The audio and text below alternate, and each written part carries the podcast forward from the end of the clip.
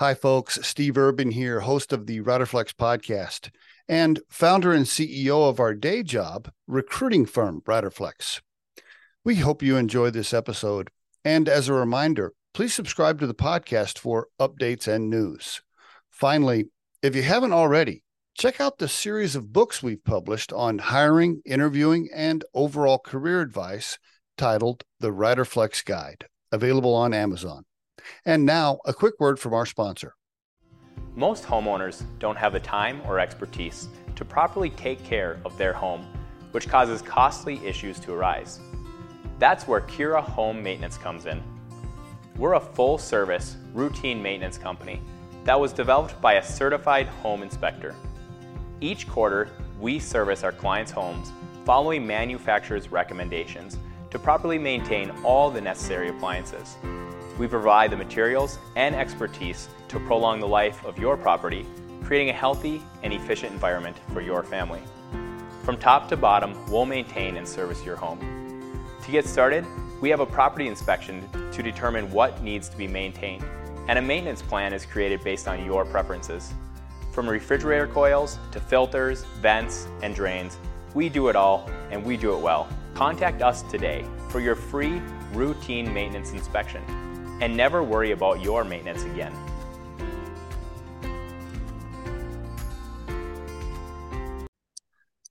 Tem Morgan on the Riderflex podcast. Hello, sir. How are you?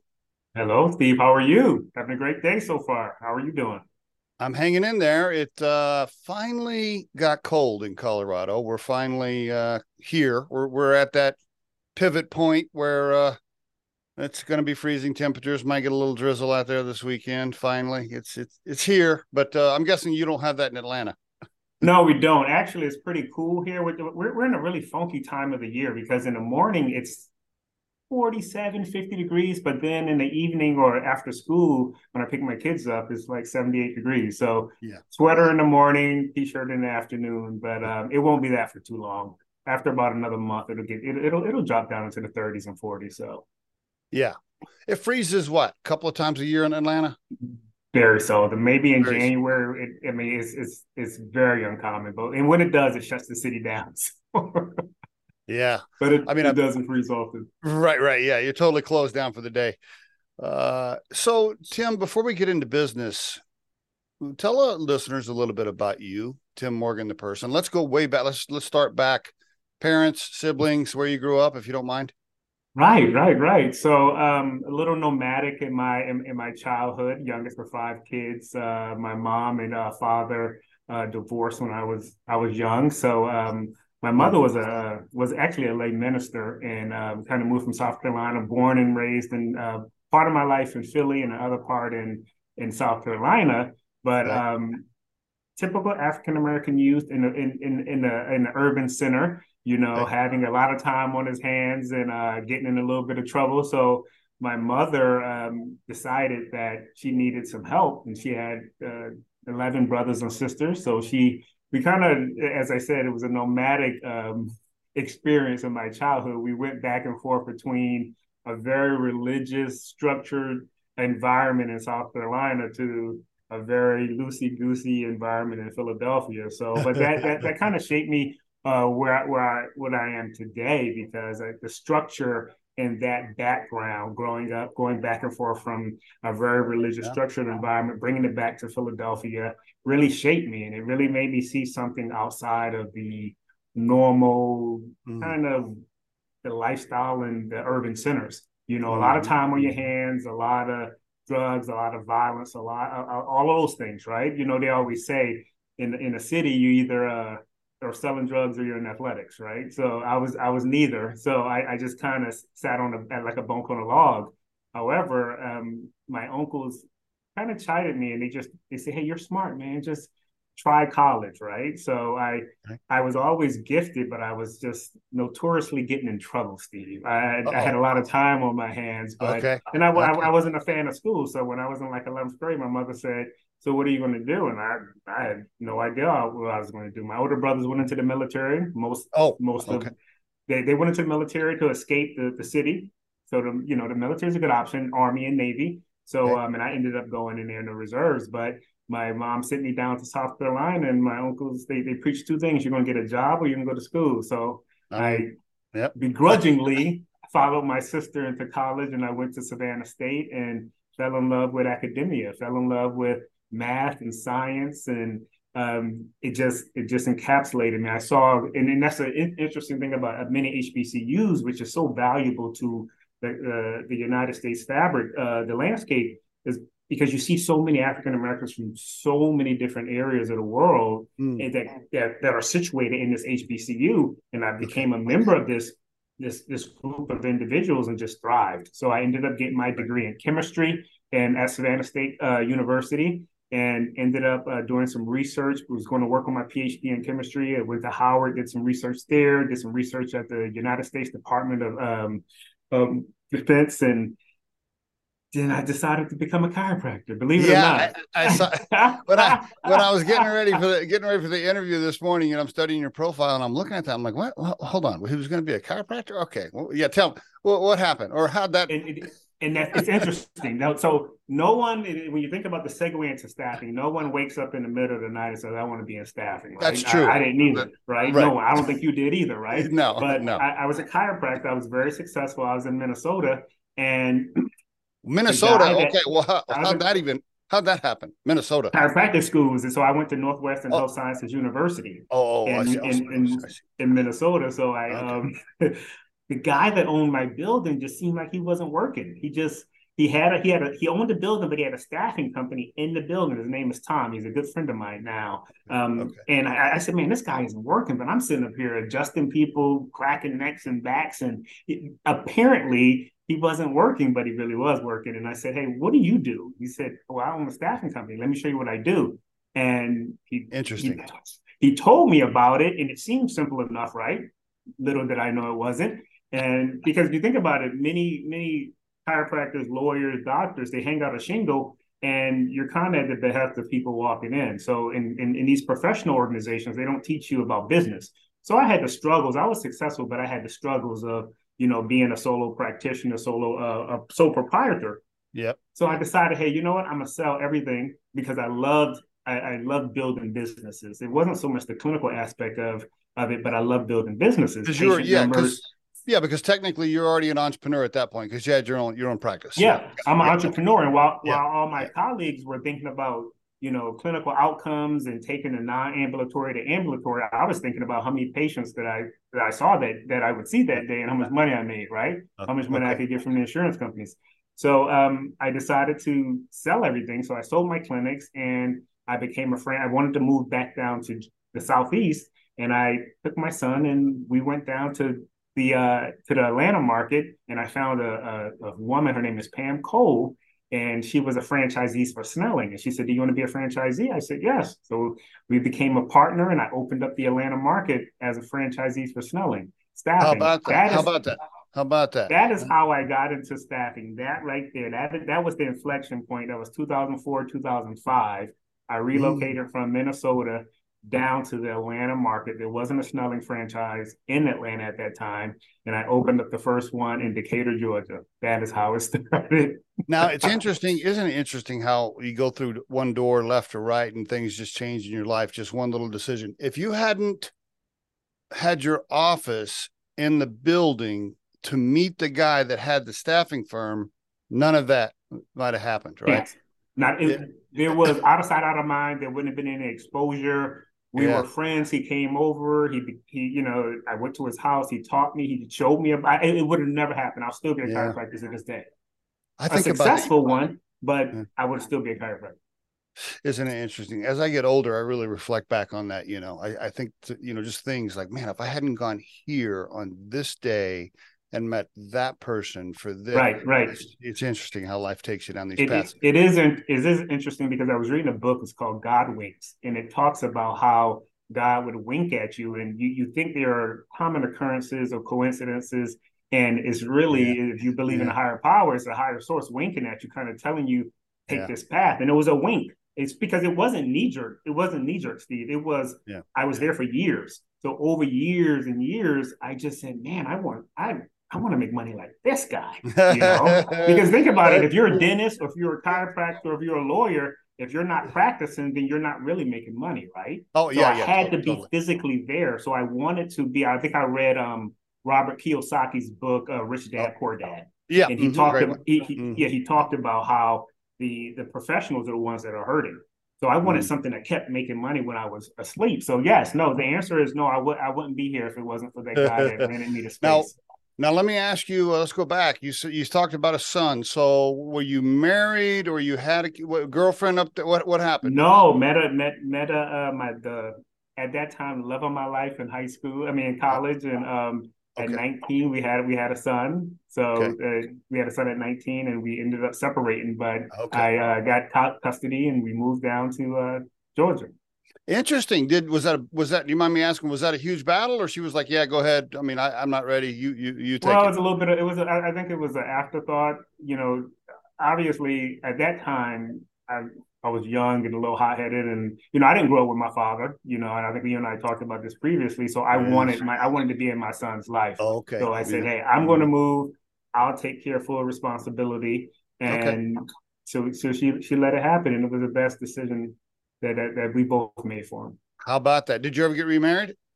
Yes, I'm married Okay. now. I am. Okay. Yep. Any other kids? Two, a boy and a girl. Okay, so three kids all together. All right. Yes, how old's sir. your oldest? Is your oldest boy off to college? Grown? Married? Oh, he's grown. He's grown now. He's he's out. He he went to Morehouse and he's 30 years old. So I'm, I'm old. I'm 50, Steve. I'm 50. any any grand any grandkids yet or no? oh no, no, no, no, no, no, no, no, no. All right. Not yet. Hopefully. All right, all right. So he's not he's not married. He's still he's still just having he- a good time. He's he's still having a good time. Okay, very good. How'd you meet your second wife? Through friends, where we we we were uh, had a frat brother that knew her sorority sister, and we all went out one night as it as it would be in Atlanta, young people, and we met, and there it goes. We we kind of connected, and that was ooh, 12 years ago, 10 years ago, something. Oh, like it's that. okay, Yes. okay, 10, 12 Yeah. years ago. You know what? Mhm. For her, for her at that time to meet a guy that uh was raising a son by himself, that was rare, probably, probably rare, or you know, Definitely rare. Definitely, I mean, regardless of color, most men Yeah, aren't rare. raising the children by themselves. But Yeah, totally. you know, I think you'll find that I'm pretty unique. Good, bad, another. But you know, I, I, again, it goes back to me not being a uh, having a father present in my life. So Yes. I, I didn't want my son to go through the things that I went through. Did you ever reconcile with your father? Did you ever get a chance to know him? You know, it's interesting that you say that because I just talked to him for the first time in my life In your life? a month, a month ago. Wow. Okay. Holy cow. All right. Tell me about it. Tell us that I, we got to hear this. You Tell me. How did it happen? Tell me. well, I was talking to my oldest brother, and he had a relationship because when when he separated from my mother, I was just walking. So maybe nine months, well, ten months old or something like that. I was just walking, so I never met him. But All my right. brother, my older brother, is probably seven years older than I am. So Okay. and and he's a little bit more um, how could I say it? Uh, empathetic. So uh, there's two sides of every story, right? With, with regards to the separation. So he reached out to him over the years and they built some type of relationship. And I just never, because I didn't build that relationship over the, my my former 49 years of my life, I didn't feel a need to reconnect. However, Okay. we were talking one day and some an uncle passed and he said about our father. He talked about it. And I said, you know what? I I he wanted to talk to me. And I said, sure, let's have a conversation. So uh, he called me. He said, "Would- "Could could you? Would it, is it okay if I give him your number?" Yeah, he called me, and we talked for probably two hours, two or three This- hours. So This was a this was a month ago. yes, if that, yes, if Wow. that. Was it was it emotional? Was it powerful for you? You know, um, it's, it's it's a podcast, so I, I I- I think you could say yes, but not really. You know, it it it, it wasn't because there was absence there. So Yes. yes, he's my father in title, but there Yeah. wasn't any feeling. There there wasn't feeling. There was. I I think that it it filled in some potholes that I guessed about that I probably filled in with some mm-hmm. disdain or hate, but I was able to pull it out and replace it with just mm-hmm. because there were I, I heard stories from him that were inaccurate from with regard to with regard to what my mother uh, told me. Mm-hmm. So, Mhm. but as far as feeling like there was a uh, like Antwone Fisher story, there was a movie that came out years ago with Denzel Washington. there was no okay, let's let's get together and hold hands and go to you know eat a cheesesteak in Philly. He's still there, there, there, wasn't that. There was you're my father. You know I respect I uh. respect it, but you know you know the title was there, but fatherhood exists through experiences, and it was an absence of there was decades of uh, lack of experiences. So there's no yeah. if he should if he should pass, he's my father. I would attend his funeral. However, I, I can't. I, it, it, there would be nothing that, that would evoke any kind of emotional or elicit any kind of emotional response like tears or anything like that. Yeah, gotcha. Interesting uh, story. I appreciate you sharing that with me. All of that, your your experience with your mom and how you grew up and and Philly and, and South Carolina and the religious aspect and all all of those things shaped who you are today for sure. One one hundred percent. All all all the experiences were great experiences at the time. They weren't, but as I look back, you know, they say hindsight is twenty twenty. As I look back, I, I, I know for a fact that every experience that I no doubt that I went through shaped me because it, it it's, it's, it's, it's the oddest thing.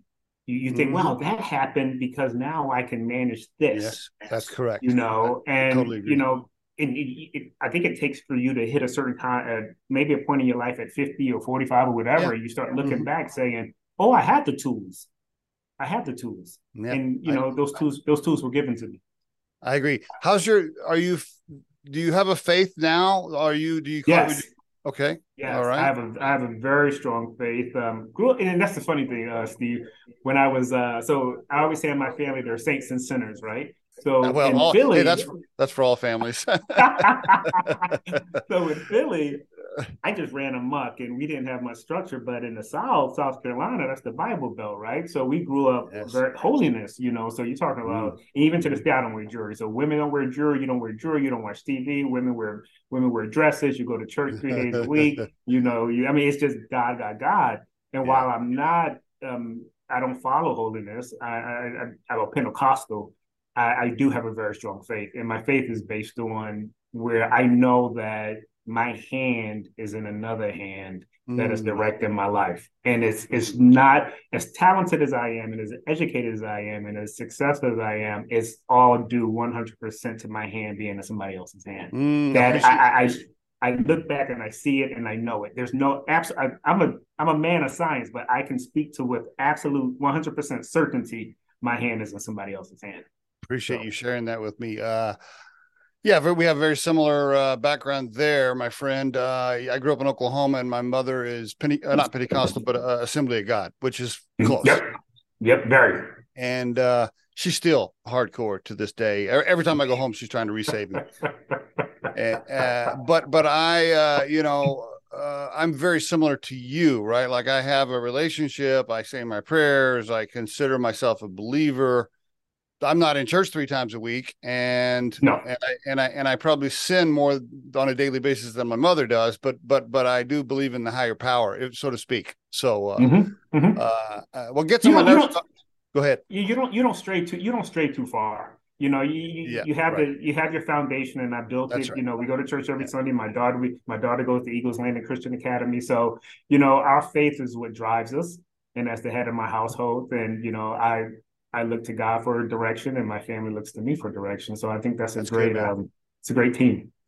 I actually we can move away from this topic, but the last thing I'll say on it is, uh, I actually think we need a little more of uh, your lifestyle uh, throughout the country, and I, I think I think I think some of the problems and challenges is we we've moved too far away from some sort of faith in in so many aspects in life, and uh, I feel strongly about that, and uh, I think that's hurting us in many ways. But uh, anyway, we're we're very similar, uh, my friend. Uh, I'm going to go see my mom in December, and I know it's like it's it's it's it's just God, God, God. Every conversation, like you can't, like I can't just bring up any topic without you I'm no, like, no. I'm like, mom, you're suffocating me. Can you please, can we please just have like a regular conversation? Correct. I, I, I, grew up like that, but I want to add something to what you just said about the absence. The absence of prayer and, and, and faith uh, in school created a nihilistic mindset that has turned and turned our culture into just there's no tomorrow. You know, I'll, I'll I'll bask in whatever pleasures that I that you know it's a society without walls, so I can do whatever. I want, totally say whatever. I want, no repercussions. So when when you have that nihilistic mindset, then my reper there's no repercussions to anything. Yep. So if that's the case, then I'll do whatever the hell I want to do. So, completely agree. Completely agree. And by the way, for any of the listeners of my podcast, if you want to send me hate mail over that, uh, go ahead and send it. That's I'm, total, I'm in total yeah. agreement. Uh, okay, very good, my friend. Appreciate you sharing. You know who you are as a person. I, I appreciate it. Uh, thank thank you very much. Um, great career. You uh, did several things in, in the staffing uh, recruiting industry. Um, we don't have to touch on all those. Let's let's kind of jump forward to where you're at because I want to get into that. So you're you're currently at 2C Workforce Solutions. You've been there since January. Since January. So so almost a year. Yep. Mm-hmm. Um are you an equity holder slash co-founder as well, Tem? I can't remember. Yes. Okay. Yes. Okay.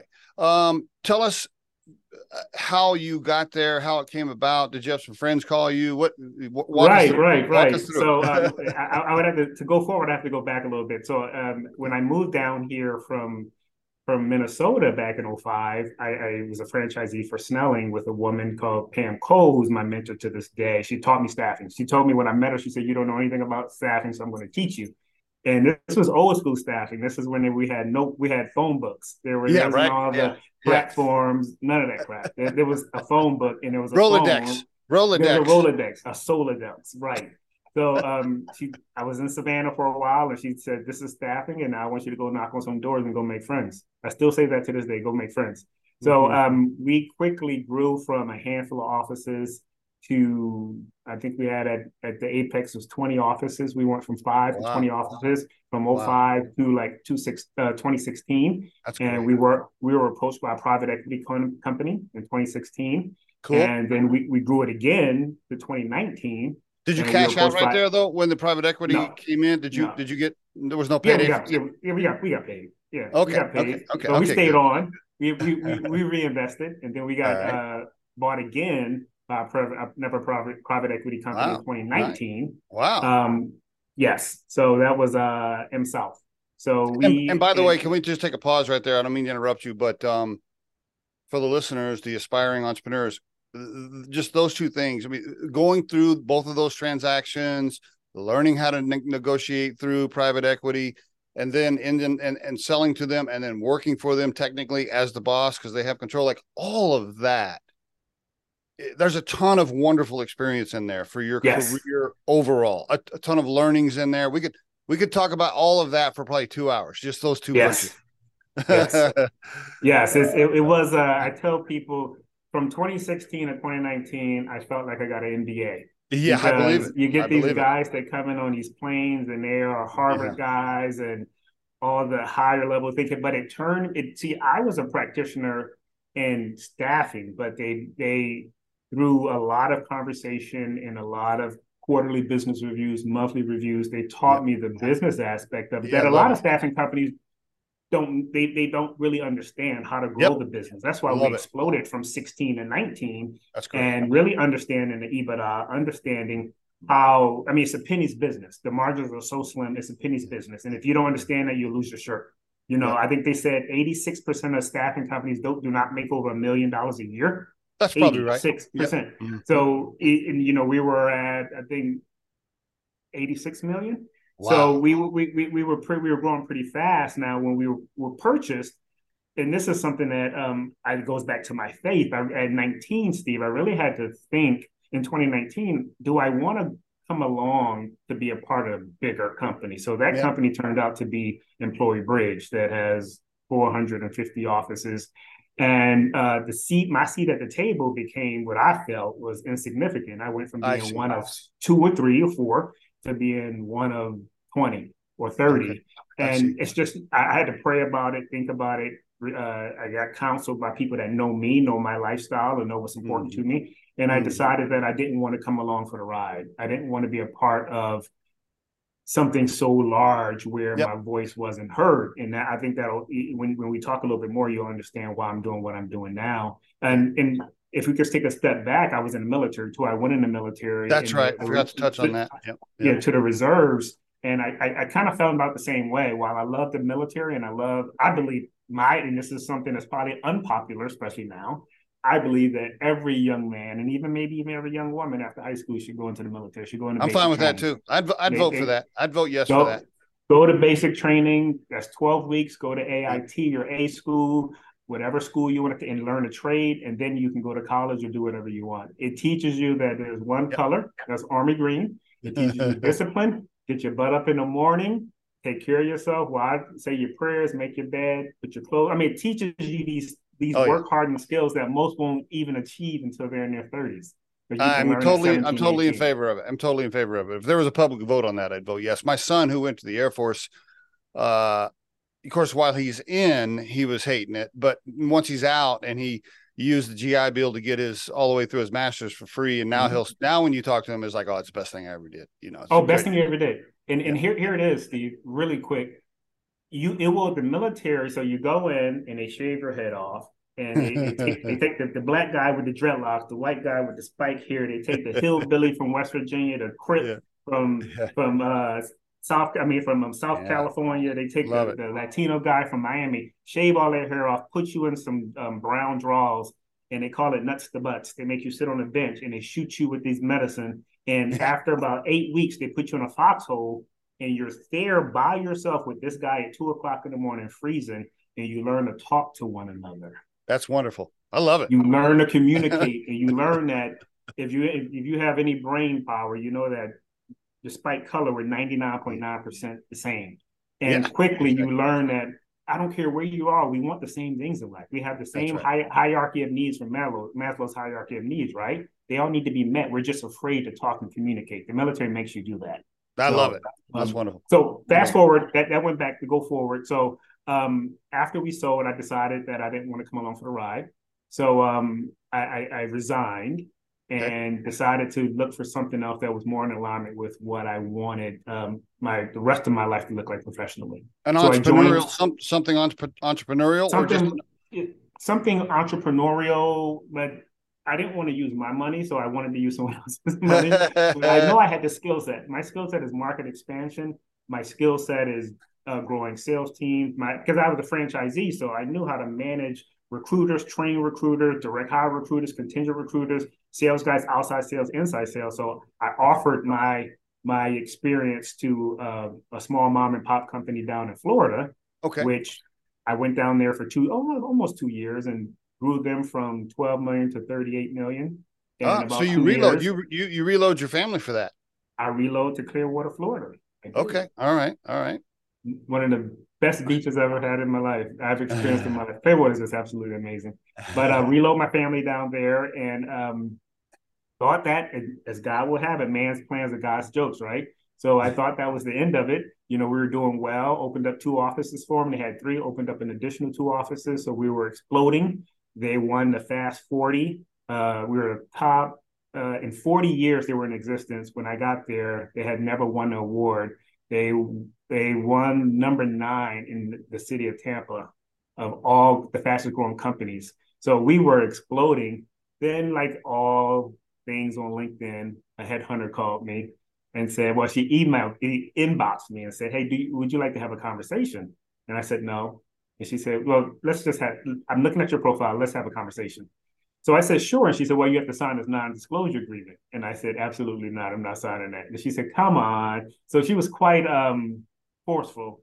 Talked to her and she said, look, I'm working for this company, um, representing this company that is really trying to do something special. I saw your background and she told me about this opportunity. And it just resonated with me. It was an opportunity to get back to Atlanta, the Atlanta area. It was an opportunity to do something to wear the hat of business ownership and not be not to use my capital to do it. Okay. But but the biggest thing is uh, what, what resonated most to me was to make an impact into the market. That's something that unconsciously has always been in the back of my head, but I didn't. I wasn't able to provide a solution for it on a global scale like I wanted, and that was impacting those disenfranchised individuals returning from incarceration. So when she said that, um, and this was a courting period. So we talked, my my current boss and I talked for about six months. And I went back and forth and we talked and I and we, we talked about the impact and how it could serve two gods, really. I mean, one God, but two purposes is helping those returning citizens, but also fill the gap with employers. So um, they wanted me to come back to Atlanta and open up, and with the intent of being successful, to focus on a commercial staffing company that would provide resources for those returning from incarceration and uh, or in some phase of the uh, adjudication process and really filling and also educating employers on that missing talent pool that they're not getting because they have the stigma in their mind of what what reentry looks like. So that's where I am today. Great. Okay, and it's the company is 2C Workforce Solutions. The website for the listeners, by the way, is two, the number two, C careers.com. Yes. Uh, and and why what I guess I should probably know why 2C what what what's the I don't 2C is is is is, is funny is second chance. Everyone deserves oh, a second chance. Sorry, I should have I should have got I should have I should have yeah. that. That's okay. No, no, it's okay. But we, you know, we say, and, and that's the beauty. That's the beauty about where I am now. We really started from scratch, and we wanted to make an impact. So, you and I have been in staffing for a while. Um, it's something that it wasn't about money, Steve. It was about impact. Because one I thing I do, you might ask, so why? I mean, people are crazy. Well, you see people that have been in staffing for 20, 30 years, you, you just love it, right? And I always loved people getting paid on Friday because you take that check and you go home and you we repair relationships, we repair communities. People don't get mad when they get a check, right? They go to Carrabba's, they go to the movies, they buy, they they take take care of themselves. But now I have the opportunity to take it one step further, and for this facet of the population that really are hopeless. I mean, yes. it's and it's bigger than what you think. One in three Americans have a background so think about uh, we, def- okay. Can you define when you say background? What do you mean? A felon? A felony? I have a felony. Yes, one in three Americans. One yes. in three. Uh, wow. Okay, man. Let me let that sink in. I, one in three Americans have a felony. One in three. Yes. So hold on. They have a criminal. Re- so, they have a so, criminal record. So hold on. Let me make sure I understand this. Then, if I'm doing the math right, that means only 75% of adults in the United States can vote because 25% can't because of a felony. That I don't know about the math on that. That's that, that's your math, that, but I do know that math? one. I'm sorry, 60. I'm see. I'm sorry, I'm doing that math wrong. 33, whatever that is, whatever that. So so. uh Well, let me let me let me let me back six, up. One in three Americans have a criminal record. So it, it, it now how it's defined as being a felony or misdemeanor, but a, a criminal record is something that the government the, the government defines. But one in three Americans have a criminal record. Okay, I have to look. Okay, okay. I, I, I'm thinking that means only sixty or seventy percent, between sixty and seventy percent of America could vote. But I'll, but I hear what you're saying. Wow, one in three, bigger than what I thought, and and it the number just exponentially increases when you think about those that are impacted, we call it justice involved. So when I say I'm justice involved, that means someone in my family has been in some phase of the penal system, whether they're in, incarcerated, coming out of incarcerated, on parole, coming off of parole, they're coming out of transitional housing, they, they they have a criminal record. So because it's it's not only that person, it's all everyone around that person, that community include, within that person. Wow. If you include the person plus the impacted people, now you're yes. talking about 40 percent of the population. Right. So think think think of this. Something as easy as this. Steve, uh, you come down to it because you're in Colorado, you come down to Atlanta, you say, Hey Tem, you know what? We're both good guys. Let's go have dinner. We have we have dinner. We go have a drink, and maybe I don't drink, but you know, if I have more than what I should, and then I go I go and I get a DUI, and for some reason get in a car accident, whatever. It's not only me that's impacted. I'm in jail now. It's my wife who doesn't work outside the house. It's my children. It's my siblings that are all. all it, it, and people don't understand that when that person, and that's a we're blowing it up, obviously, the impact on that household, then that hmm. community, mm. and then hmm. society.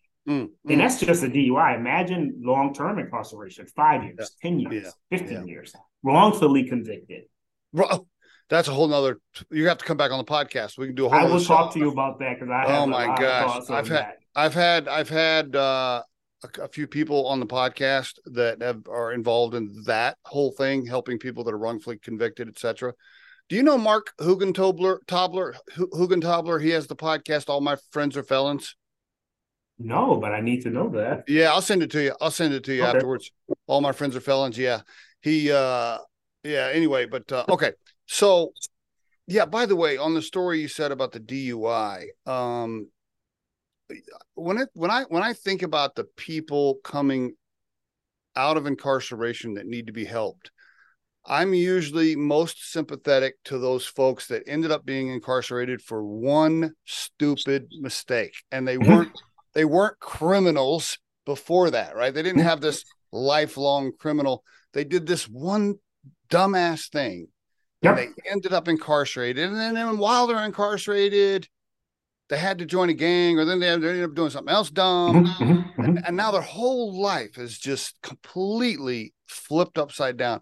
Those people, um, eh, those people and the ones that are wrongfully convicted, those two groups, I'm just like, gosh, I, I just right, feel so right. bad for those people. And and there, there, there are two buckets that really hurt me, and I'll tell you a story on a second. But the first bucket is when do you catch them? Like I said, I was in Philly, but my mom sent me home to home South Carolina to my uncle, so it kind of pulled me out of Philly. All my friends are now in Philly are either in jail or they're dead right now because mm-hmm. they couldn't mm-hmm. escape. So mm-hmm. the age at which you your first stint in incarceration. So if you're getting in, you're going to juvenile at 16 years old, by the time you've been back and forth three or four times, by the time you're in your early 20s, you're a hardened criminal. Yeah. And what am I doing if once I go at 19, I come out and the first thing, and this is why I'm so happy I'm talking to you, when I walk out, when I come out of prison, I go back to my community and I look for a job and everyone says there's no jobs for criminals. Yeah. So yeah. I need to eat. I might have children. I need yep. to pay my rent. So yep. I'm going to go back and do the same thing that I was doing that got me back in jail. After a while, you become a, a, a man is a, a, man is known by his actions, right? You, you you identify a tree by the fruit it bears. By the third or fourth time, you're a hardened criminal, or yeah. you just society throws you away. Now that's age, so that's a whole inner city thing, mm. or even a, the in, because I've I, in staffing I've been blessed to work down in South Georgia in the rural areas, and it's the same thing. It doesn't only have to be inner city. It's the mm. rural areas. Meth, methamphetamines, and mm. just mm. time on their hands are killing the young yeah. rural kids. We're not talking about me trying to place someone at work that uh, to work that is just a repeated offender. We're not, not yeah. talking about that guy. Yeah, Understood. that guy. They exist. I'm talking about the individuals that have committed a crime, that have paid their debt to society, whether through time or through financial restitution, and they're saying, hey, I have a skill set. I would love to make an impact in someone's workforce, whether it's now, manufacturing, distribution, call center, administration, or what have you. And Mark was telling me, the, the guy from um, All My Friends Are Felons, he believes that 90% of the inmates are what you just described. He said, he said, make no mistake about it. He said about 10% of the inmates are are psycho lifelong criminals yes. That, mm-hmm. that need to be in there. Um, but but he said the majority of them either grew up in the wrong place, didn't have a chance, made one mistake, et cetera, et cetera, like you're describing. Yep. Absolutely. I say I say 90 plus. I've been doing it for a long time. And even when I've seen what's been evidenced in this office that I'm sitting in right now, you yeah. would not think this guy just did five years. You would never think yeah. he did seven years. You would never think he did. Ladji Ruffin who mm-hmm. did um, he's an individual that I met. Um, you should look him up, R U F F I N L A D uh, He did 26 years. He now works for the state of Georgia. Yes, you would never think he did 26 years. You know, everyone says they want to be a millionaire, but no one really wants to be a millionaire. They don't. They, they want the trappings of it, right? No one wants. Very few want to be a uh, CEO. So let's bring it down. Yeah. Just the it. How many individuals, if given a second chance, they can make 30, 40, 50, 60,000 dollars a year and yeah. take care of themselves. Yes. You know, that that's it. But they just need the chance. And here's the issue. That, that yeah. the problem is twofold. So second chance stands for providing them a second chance, finding those employers, but also helping them with their own mentality. Because mm. once you've been institutionalized, mm. you have the mentality that I'm a criminal. No, you're not a criminal. You made a mistake. You paid your debt. Now let's let's create another paradigm shift and let's talk about your skill set. What do you have to offer? You know, the, the, the employers in the community. So let's get away from uh, that that criminal mentality and let's leave it in the past. You've done it, and let's move forward. So that's what we do as well. We're helping these individuals with those soft skills. You know, interviewing. Many of them have never interviewed before in their life. You know what? What what is work hardening? Eight o'clock means seven thirty. You know, I mean, conflict res- conflict resolution, the correct dress attire. How do you manage stress? So those are the things that we provide them with a That's lot great. of help. Love Even it. something as simple as a Calm app, the Calm app you see on TV. If you become a member of 2C Workforce Solutions, we provide you with a Calm app. So you can learn how to meditate. You can learn. I mean, it's so much that we can help these individuals with, and that's, what I'm wonderful. passionate about. So if you ask me why I love doing what I'm doing, one, Yeah. we're paying individuals weekly. Number, so we're changing communities. Number two, we're changing it. And people say the macro, the macro is that one person. I believe all the ills of society, the, the ills that we had could be quickly mitigated if we just turned inside and if we just focus on ourselves. Mm. You don't have to be Bill Gates or Mark Zuckerberg. Just let's let's repair your home first, yourself, Mm. and then your home, then your neighborhood, and then your community. That's how we. That's that's the butterfly effect, right? Wow. That's how we, that's it. how we created. So it's that one love it. person. That's what's important. Tell me the business the business model. So the help that you provide to the people transitioning. Now those those people aren't paying you obviously. You're No, you're no. just you're you're helping those candidates get ready and transition. And then you are targeting industries and companies Yes. that are that are willing to give these folks a chance and then connect and then connecting the two. Correct. Easier said than done. So there's a, there's a yeah, lot of hat, there's a lot of hats that I wear. Yeah, I made that I made that sound simple, didn't I? you, you made that sound in- incredibly simple. I wish it was that easy. So Uh, yes, we anyone uh. could come whether you have a background or not. So we're a commercial staffing company. If we have a job for admin or manufacturers, anybody can apply. However, we do focus a lot of our attention on the returning citizens, and no, we don't charge anything. Come in, apply online, and Okay, then fill out application. Come to see us. Go through the interview process. My work as the senior vice president is working with a contact in a lot of the companies. I was just I just left DC strategizing and trying to educate them on changing their policies, changing their paradigm. Easier said than done because it looks good on paper, and as you know, a lot of things are discussed at the C level, but it doesn't trickle down. So, um, and, Isn't and as soon as I say reentry, individuals go to the negative pole, right? They say, "Oh, Steve says, yeah, oh, I want to hire guys. I want to give everybody a second chance, but not at my facility." Let it happen. Let it happen over there. I'm glad what those guys are doing because I don't Yeah. want because as soon as I say reentry, then someone says, "Oh, he's going to get some murderers in here." yeah. That's that's what it is. So it's a lot of education, but what excites me is the early adopters. And we, I, and I'm not going to mention the company's name, but I had a company that I, I did a presentation for, and the HR manager looked at me and she said, "I am all for this because my son just got out of jail and he cannot Ooh, find a job." Tem. Good one. Yeah, I like My that. my son, Mm, the person man. that I raised, he made a stupid mistake. Stupid mistake. Wrong Yeah. people, Yeah. and he went to jail, did three years, and now he can't find a job. Mm. And I'm so glad that you're doing this. Yeah. It's the why behind it. You can go to any staffing company, we we we, but we're, we're impacting lives. And for the employer, Steve, there's a gap. Employers can't find, you know, everyone's saying we can't find employees anymore. Yeah. But you have individuals that are ready, Mhm. eager, willing, and they want they have a chip on their shoulder. They have something to prove. They're like, give me one chance, second chance, give me a second chance to prove to earn my debt back to society. That's what they want to do. You know what I think? Uh, you you know better than me. I'm guessing part of your challenge is is Hollywood. H- Hollywood portrays, you know, anytime there's movies on TV and and it shows and it shows it shows people in jail, right, or prisons or jail.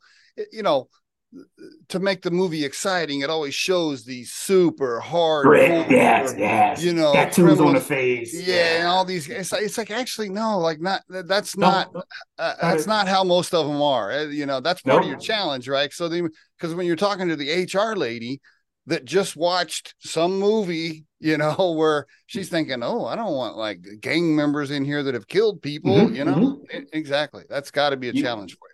And you'll be amazed how many white collar, quote unquote, white collar individuals that we support, you know, embezzlement, you Yeah. know, th- th- these Yeah. white collar crimes that people really do time for. Oh, you know, totally. so or just like you said, a simple mistake, a battery, I mean, a mistake. I'm Yes. Steve and I at the bar. We get in a fight. I punch Yes. you. You fall down. Yep. You hit your head. Now I, I do five years. Yeah. You know, so it's it's it's it's my life's work, Steve. It's Yeah. something that I'm passionate about, and I don't need to. I don't need to rehearse because it, it, it speaks for itself. There's there, there's there's a there's an opportunity. There's a gap that needs to be filled, and it needs to be filled with some qualified individuals, and they just need to be heard. One other thing I think you have going for you here is, and I wanted to get into a lot of the state of recruiting, the future of recruiting and AI and tech, but I'm going to have to have you back on the show for that. Mhm. Uh, one of the things I think you have going for you is, and I, I believe this again, I'm not an expert, but this is my personal opinion.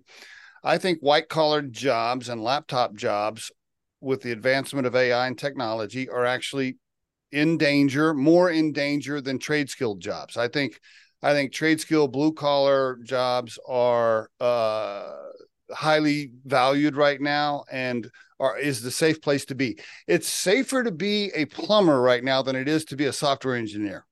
Yes. yes. I agree with you 100%. And, you know, I shied away from AI until about three or four months ago when I started tinkering around in it. And you are absolutely right. You can't, a brick mason is a brick mason.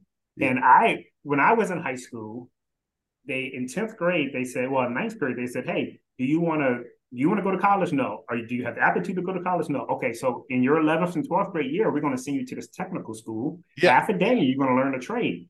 Steve, I have jobs right now as a maintenance tech that would pay people the equivalent of 80 grand a year if they took the job if you were a maintenance tech with the experience. Yes. That's Yep. a two-year school. So yes, a lot of these white collar jobs are going to go away. Uh, but Totally. to your point about the future of staffing, the staffing, the community at large, they're tired of the old staffing model. They want to so. know. They, they want to know why. What makes you? I mean, if, if you and I went and we called on some of the prospects out in Colorado or Atlanta, they would say, "What makes you different?" It totally. Because the, the pool doesn't change. No. So you, I don't have a magic pool of individuals. The and everybody and, and every staffing firm says, "Oh, we have the best process and all this." Other. That- you know, I- I- Everybody, I've been doing this for a long time. Nobody has the best processes. yeah, it's I know. really it's, it's really your culture and are your people really working for a goal? What's your north star? So Mm, what's like going to make your recruiters going to make that extra call? Your sales guys touch another prospect or customer. Are you really delving in and spending time at your customer site and knowing what they need and walking away from bad business? That's another thing. I before before I go, I, I want to express to you. Just because we're working with the reentry population doesn't mean that we're pick, we're working with all clients. We're not having our people plucking chickens, picking up trash on the side of the road. That Yeah. no, no. When I came back, I was talking to my CHRO and I told her we need jobs that are at or above market rates. We're not paying people Right. nine dollars an hour where they're it, it seems like they're in a chain game again. You see it all the time. There's a bus and they're picking up trash. Why? Yep. Because you went to jail? You did because you did two years? No. We need to, and this is a whole, I'll come back on this one, but in the United States, we're not rehabilitating, we're incarcerating I believe we are that. not teaching any. I, spent believe my that. first week. I spent my first week in six correctional facilities in North Carolina, and trust me, my brother, there, there's not rehabilitation. You are housing people that are turning them into monsters. And in Mark, when I had Mark on the podcast, I'll send you that one too. He said the exact same thing. So what he he the reason he got into it is he was uh an educator in the system. He was uh one of the guys that went in to educate the the prisoners.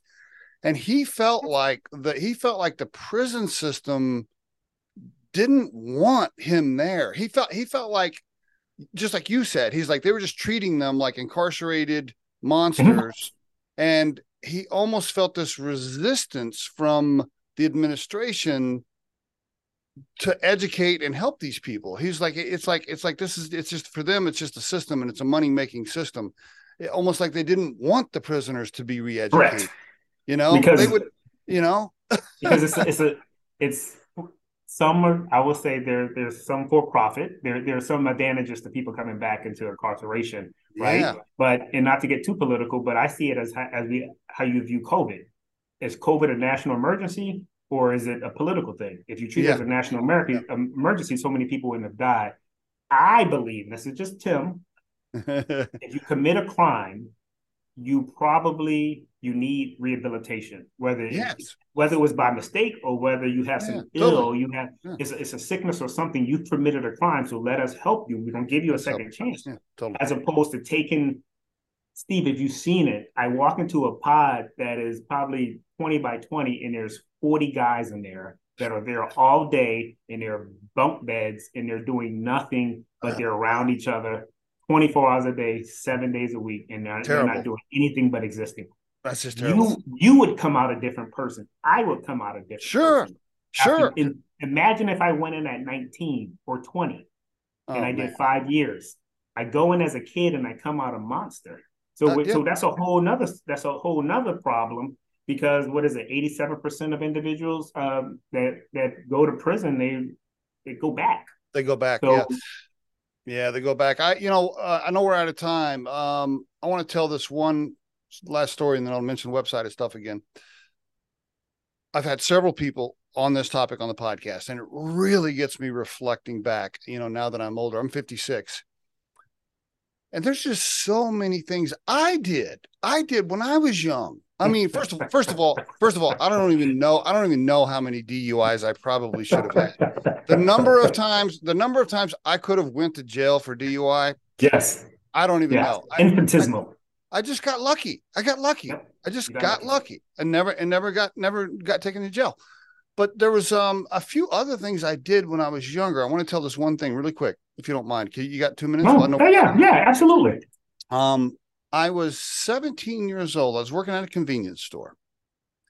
And my manager, who was like 19, he was selling marijuana from behind the counter. He had this little operation going on. This is in Oklahoma. He, he he was the manager, and and when people would come in to buy cigarettes or pop or whatever, he had his little baggies of marijuana, and he was he was he had this little side business and uh and and i'm just a young kid right? I'm like oh wow yeah cool I, I guess you know whatever. I'm just i'm just chasing girls and drinking beer and driving my ford torino that's souped up. Life like i don't good. Life yeah like i don't i'm not really paying attention. I don't really care. I'm like whatever. I actually was not a cannabis user back then. Um anyway one day he says he goes hey man i need to make this run to arkansas with some product. He's like, you want to go with one of my friends to take take some take some marijuana to Arkansas from Oklahoma. And I don't even know. It's like a couple of giant bags of marijuana that he he needed to go to Arkansas for whatever reason. I wasn't smart enough to know what was going on. I didn't ask too many questions. He's just like, yeah, you want to go with Johnny to Arkansas? You guys can like have a good time and just take this take this for me. I was like, I was like, okay, I guess. I, I you know whatever. I didn't even. I, it didn't none of it really registered in my brain the risk that I was putting myself in at the time. I was No. just a dumb kid. Mhm. And so me and this guy go in my Ford Torino from Oklahoma to Arkansas and take these two giant bags of marijuana to some dude in Arkansas. We just pulled up at his house, gave it to him, stayed the night, went home. I mean, do you know what could have happened to my life had I been pulled over and sent to prison for that? I would be a completely different person. My life would have been turned upside down with one dumbass mistake as a young man. And I You would have- about, yeah, I think about all these things for these young men that, that make these mistakes, you know, and then they get caught in a system and I feel terrible for them. So Well, a few things my mother used to say idle time is the devil's workshop. A lot of us have too much time on our hands, young, white, black, green, brown, especially when Yeah. you're young. Number two, you're the, you're the average of the five people you associate with. So if you don't, if they don't think it's dumb, you don't think it's dumb. But however, based on the quantity and you crossing state lines, that's a federal offense. Now you have Oh, man, yeah. transportation with the intent to distribute. Now you're a drug lord suddenly. And if you shared my hue, you probably wouldn't have had great representation and, and you would have been thrown under the yeah, that's 20 years. That's 20 years right there. For a mistake. for a and mistake. it was a mistake. It was a You- you mistake. what I mean, so it, it, I, I think the with everything, there are certain topics in the in the United States, uh, in the world that are there's no easy fix to it. This is not an easy fix as well. Yeah. This we got a lot of work to do. And when I when I talk to my CH, CHRO about it and the CEO, this is my life's work. So I I'm, love it's it, not man. I love what you're it- doing. yeah, it's not something that we're, that we're we're not going to talk next year. And you say, "Well, Tem, is it done?" Yeah, touchdown. No, because we're trying to open up in every state. We're trying Yeah. to open up nationally, and we, we want to have several locations. And we we're trying to talk to all the the, the large employers you know, and make the biggest impact. And thereby, we we we hope for the best. I would like to talk offline. I'm going to send you a follow up. I know I owe you a couple of links, and then I'm going to mm-hmm. send you a follow up. I'd like for me and you to have a one on one conversation about how Rider Riderflex, our firm, how, how we can help more, how we can be involved. What what else can we do? I'll, i want to have a follow up on that if that's okay. That sounds like a plan to me. Uh, Tem, congratulations on. Sounds like a wonderful family. Sounds like a, a great yes. career. Sounds like you're you're I love the fact that you're passionate about what you're doing. You're not only an expert at the field, but you're just helping human beings and changing their lives. And uh, I love that, man. Congratulations. I'm I'm the luckiest man alive. Trust and believe. It. I'm the luckiest man alive. So I appreciate your time and let's connect. Let's connect and let's talk some more.